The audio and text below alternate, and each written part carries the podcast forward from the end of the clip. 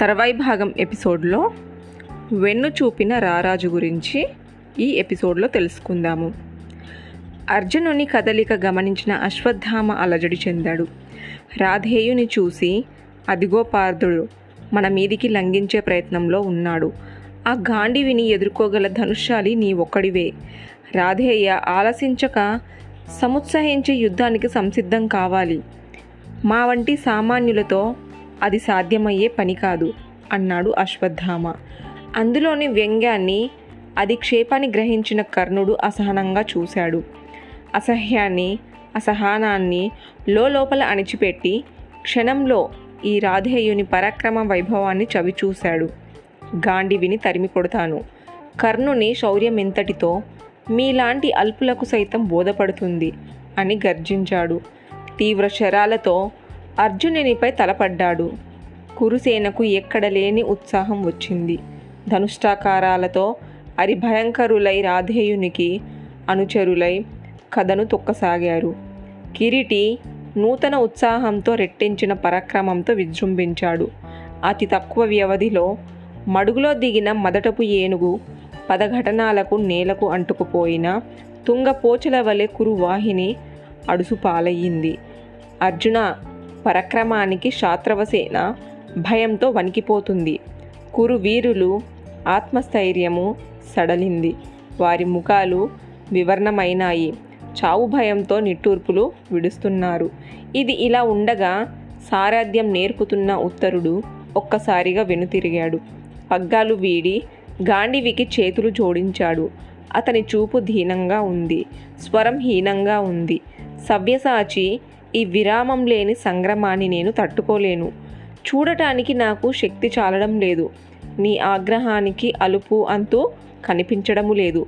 మాటి మాటికి మట్టు పెట్టిన శత్రుసేన నేల ఈనినట్టే పుట్టుకు వస్తోంది. ఇక ఈ రథసారథ్యం నా వల్ల కాదుగాక కాదు. మహాశయ నా మాటలు ఆలకించు. దయతలిచి దాహంతో భయంతో నా గొంతు ఎండిపోతుంది.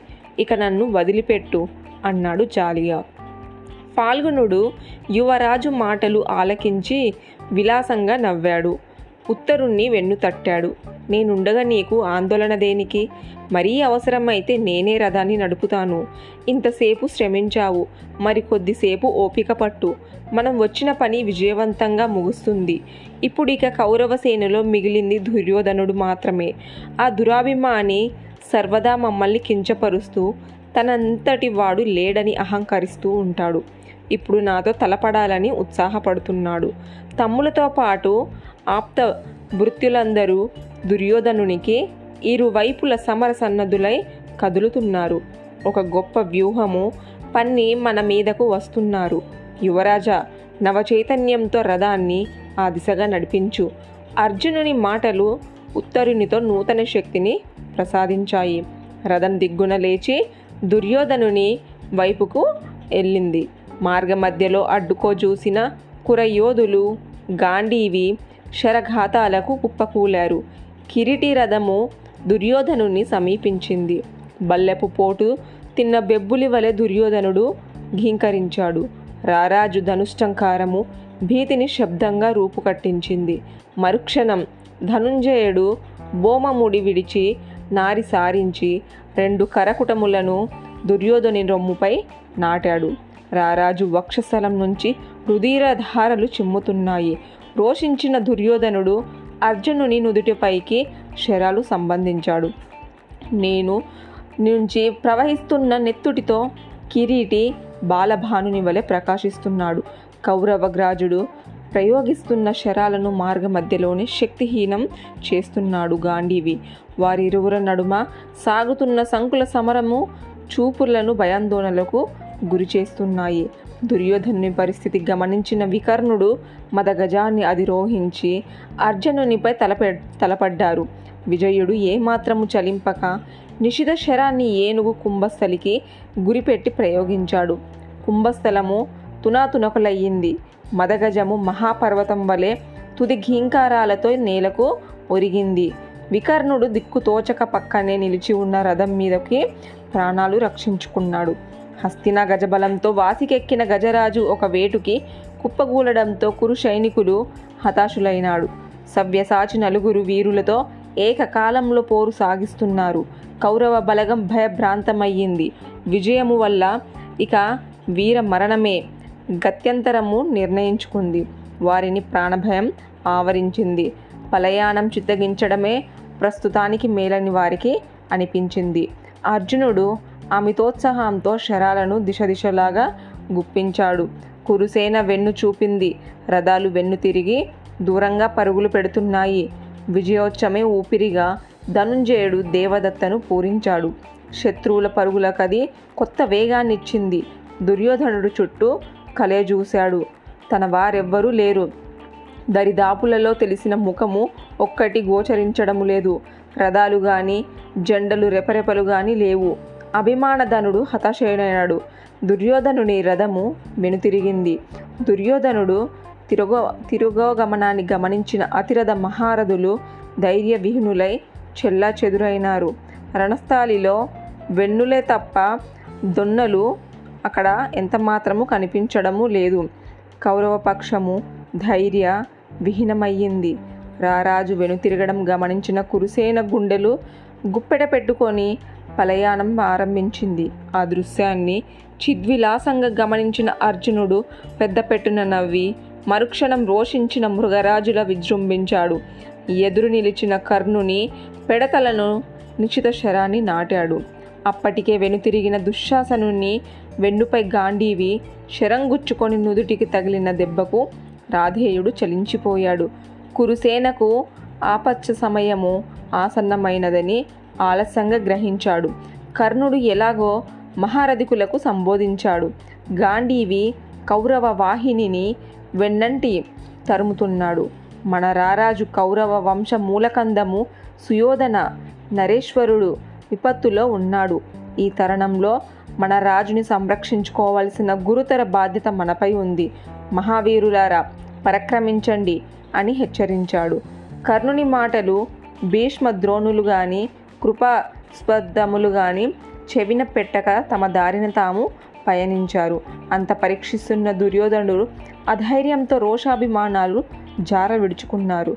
పెద్దలారా వీరులారా మీరంతా ఈ ఆపద వేళ కేవలము పరాయి జనం వలె ప్రాణభీతితో పారిపోతున్నారు. ఇది మీకు సముచితము. విప విపత్తులో ఆదుకున్నవాడే కదా ప్రభుభక్తి పరాయణుడనిపించుకున్నారు అంటూ దీన స్వరంతో వేడుకున్నారు. ఆ మాటలు విన్న భీష్మ ద్రోణుదులు ఒక్క నిమిషము తటపటాయించారు. ఎన్నడు వినని దీనస్వరము రా రాజు నోటి వెంట వినవచ్చింది. నరపతిని ఓదార్చి ఆ పడు వెళ్ళడం భావ్యమని భావించారు. ఆ సమయంలో రారాజుని హేళనగా పిలిచి సవ్యసాచి తమ కరకుటములతో మించిన సూటిపోటి మాటలతో అధిక్షేపించడము మొదలుపెట్టారు. దుర్యోధన నీ వంటి సుక్షత్రియునకు పాలయానం తగదు సుమ. విజయమో వీర మరణమో తేల్చుకోవడమే కదా యుద్ధనీతి. వేల కొలది యోధనా యోధులు సాయోధులై నిన్ను సంరక్షిస్తున్నారు. కానీ నేను మాత్రం ఏకాకిని పృథాదేవి పుత్రులందరిలోనూ చిన్నవాడిని. అటువంటి నేను పోరుకి పిలుస్తుంటే పారిపోవడమేమిటి? లోకమంతా అభిమానకనిగా చాటుకున్న నవ్విపడి బాంధువులతో మిత్రులతో కలిసి సమర భూమి వదిలి పిరికి పందవై పారిపోతున్నావు. నీ సామంతరాజులు సన్ని సండించారా? అసలు నీ రాజ్యంలో ప్రజలకు నీ ముఖం ఎలా చూపిస్తావు? పాపం హస్తినాలో పుట్టపుటేనుగులపై సకల బాలాలు వెంట నడవగ దేవేంద్ర వైభవంలో ఊరేగగలవా? అమూల్య మాణిక్య విభీషణాలు అలంకరించుకొని నిండు సభలో కొలువు తీరగలవా? కస్తూరి చందన కర్పూరాది సుగంధ ద్రవ్యాలతో శరీరాన్ని పరం పరిమళింపజేసి సౌఖ్యబుద్ధిలో ఓ లాలగడవ సుందరాంగులతో సరస సల్లాపాలతో ధీరోదత్తంగా వినోదించగలవా. దుర్యోధన నా మాటలు విను. వెనుతిరిగి నన్ను ఎదుర్కో ఎదుర్కొని అశ్వాస్వతమైన ఈ తనువు చాలించి పరమపదం చేరుకో. ఇది రణరంగము. ద్యూతశాల కాదు సుమి. పెద్ద పెద్ద బాణాలు పడి మాయలు చేసే పరుల సొమ్ము హరించలేవు అని ఒక్కసారి పెద్ద పెట్టున ధనిష్టాకారం చేశాడు పార్థుడు ఆ మాటలకు తట్టుకోలేని దుర్యోధనుడు తోకతెక్కిన కోడె తాచువలె బుసకొడుతూ వెనుతిరిగాడు. కర్ణుడు భీష్మ ద్రోణాది కురు వీరులు ఒక్క కుమ్మడిగా సవ్యసాచిపై దాడి చేశారు. కౌరవ భటులు ధైర్యం కూడా తీసుకొని కిరీటి రథంపై తిరగబడ్డారు. చెలరేగిన వారంతా విజయునిపై వివిధ క్రూరస్త్రాలు గుప్పించారు. అయినా ధనుంజయుడు ఏమాత్రము చెక్కు చెదరక మొక్కవని పరాక్రమంతో అన్ని దిశల నుంచి వస్తున్న శరాలను ఎదుర్కొంటున్నాడు. మార్గ మధ్యంలోని వాటిని ముక్కలు చేసి తన రథాన్ని సారథిని కాపాడుకుంటున్నాడు. విక్రముడై కొందరు శత్రువుల ప్రాణాలు హరించి దేవదత్తం పూరించాడు. విజయునికి తన సహోదరులు ప్రతిజ్ఞ ఒక్కటే జ్ఞాప్తికి వచ్చాయి. వారి మాటలు పొల్లు పోకూడదని దుర్యోధన నాదులెవరికీ మట్టు పెట్టరాదని నిశ్చయించుకున్నాడు. అయితే సపరివారంగా కౌరవపతిని అవమానించాలని అర్జునుడు ఉత్సాహపడ్డాడు. సమ్మోహనాస్త్రాన్ని ప్రయోగించాడు. ఆ అస్త్రశక్తి వల్ల శత్రువులందరికీ స్మృతి తప్పింది. ఆయుధాలు వారి చేతి నుంచి జారాయి. కౌరవ సైన్యం నెలకొరిగి గాఢ నిద్రలో మునిగింది. ఉత్తరునికి రాకుమారికి ఇచ్చిన మాట గుర్తు చేశాడు. ఉత్తరుడు ఆనందోత్సాహాలతో రథం దిగి మూర్ఛావస్థలో ఉన్న కురు వీరులు పాగా కుచ్చులకు కత్తిరించారు. తర్వాయి నెక్స్ట్ ఎపిసోడ్లో తెలుసుకుందాము.